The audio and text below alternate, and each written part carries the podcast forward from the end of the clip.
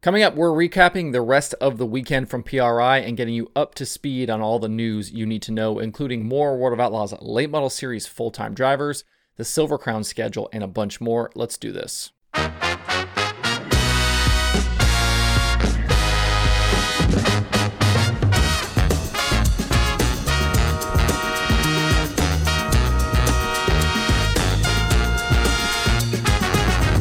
Today is Monday, December 13th, 2021. Welcome into Dirt Tracker Daily. I'm Justin Fiedler. Just wanted to warn you right off the top that I won't be talking about the new non wing and midget series from World Racing Group in this episode. And the reason is because I did a special bonus episode late last night just focused on that piece of news. It's in your podcast feed and on the YouTube channel. I'll also link to it above in the YouTube video for the folks watching. Now let's get into the rest of the news from the weekend. We talked on Friday about Donny Schatz' comments about TSR shutting down the 14 sprint car team, at least for the moment, and Tony Stewart confirmed to Speed Sport over the weekend that is what he's doing. He talked about the new NHRA team, plus all of his other commitments between the racing series, Eldora, the NASCAR teams, and more, as reasons why he doesn't have as much time to race.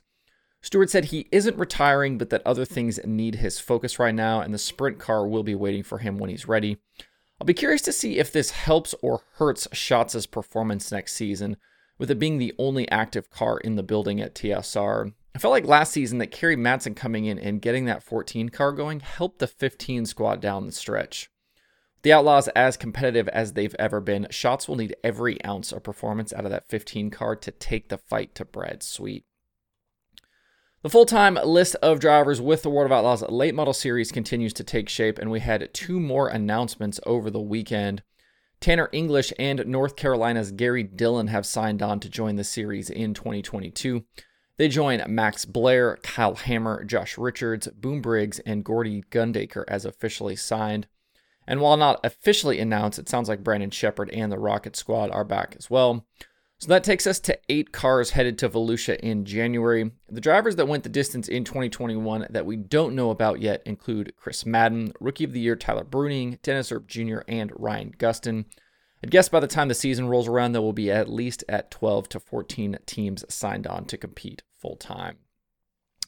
On the USAC side of things, we had several different news items from Friday and Saturday, including the release of the 2022 Silver Crown Series schedule. Crown Cars will have 11 points races next season with six on pavement and five on dirt.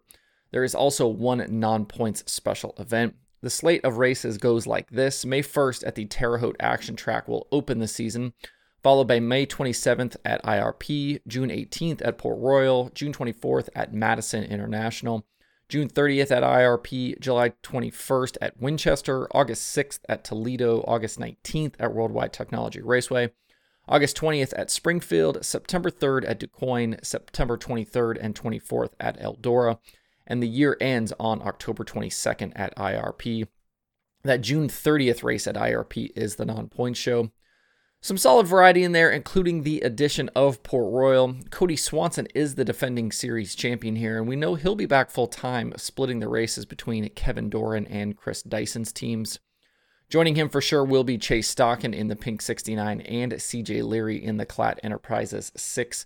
Uh, there'll obviously be a lot more guys full time with this series, and uh, those announcements will come uh, in the future here. Those two previous moves, uh, Leary and uh, Chase Stockon, were announced in recent days. In addition, USAC announced their 2022 points fund plus a bonus for drivers who can score multiple championships next year. In the ongoing arms race with points and purse money, the combined three series USAC points fund has increased 60% since 2019. The USAC Sprint Car Champion will take home $50,000 next year. The Midget Champion will get $25,000, and the Silver Crown Champion will earn $20,000.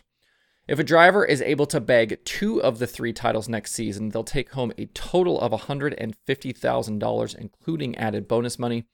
And if they win all three, their payout would total $300,000 with added bonuses. Certainly a long shot. There's only two drivers have won all three in a year. Uh, they are Tony Stewart and JJ Yeley. And only six more have won two of the three in one season. That list includes Rich Vogler, Rick Hood, Steve Butler, Jason Leffler, Jerry Coons Jr., and Levi Jones. But it is something to chase next season if you're a USAC competitor. With the USAC Sprint Car Series, the 2022 rookie class continues to take shape as Jadon Rogers has announced his intentions to run full time next season. He joins Emerson Axsom as rookies to declare so far. Rogers will campaign a car with his dad Kyle and Engler Machines Tim Engler. Over the previous two seasons, Rogers has made 45 national starts with a best finish of second at Haubstadt last April. Over that span, he's got three top fives, 15 top tens, and an average finish of 13th. He'll need to keep improving, though, to keep pace with Axsom, who has shown himself already to be lightning quick. As with all the USAC teams, Rogers will debut at Bubba Raceway Park in February. In some of my own content surrounding the new non wing series from World Racing Group, I've seen multiple comments from folks asking why WRG doesn't do more for the Super DIRTcar series instead of starting new series. But as of Saturday, we've discovered you can have both. Not to be outdone across the landscape of dirt racing, the big block modified competitors are getting their own points fund boost with 67% more money on the line next season, the series champion will take home 60 grand with an additional $77,000 available down through the field. The total fund now sits at $200,000. WRG CEO Brian Carter didn't give details, but he also said that full time teams will also see an increase in their guaranteed earnings on a nightly basis in 2022. This is in line with the additional money available for the other WRG owned series next season. Out west, there were plenty of news items for the sprint car folks. The NARC King of the West Sprint Car Challenge Tour and Kings of Thunder series are all expected to adopt the same tire rule as the World of Outlaws for 2022. They will run the Hoosier H15 and H12 tires, which brings them in line with the Outlaws and most sprint car series across the country. NARC also released their schedule, which features 27 races from April through November, with not only California tracks on tap, but also stops in Oregon and Washington. The series is sanctioning the reworked Dirt Cup at Skagit, uh, that is now a three day 410 sprint car event under the new track ownership. The Saturday finale of that event pays $50,000 to the winner. To see the full NARC schedule, visit narc410.com. And in some California team news, Paul Baines has departed Tarlton Motorsports after 14 years together and Drew Warner is set to take over that crew chief role after a stint with DJ Netto. Warner will work with drivers Mitch Faccinto and Gauge Garcia in the famous Matt Black 21 cars. And teenager Joel Myers Jr. will be full time with the King of the West Series in 2022, teaming up with Vertulo Motorsports to drive their 83 V machine. Myers takes over that ride from Sean Becker. So that should about cover off on all of the major news that came out of PRI. Uh, they're in Indy. As I said on Friday, there was way more than I thought there would be in terms of news items, but uh, all of it, 99% of it, uh, positive things coming out of that event. There's still some dirt racing happening this week, so stay tuned to that if you need a fix. We'll certainly talk about that more later in the week. And the Chili Bowl and Tulsa Shootout track build is also now underway, so it won't be long before those events are here also.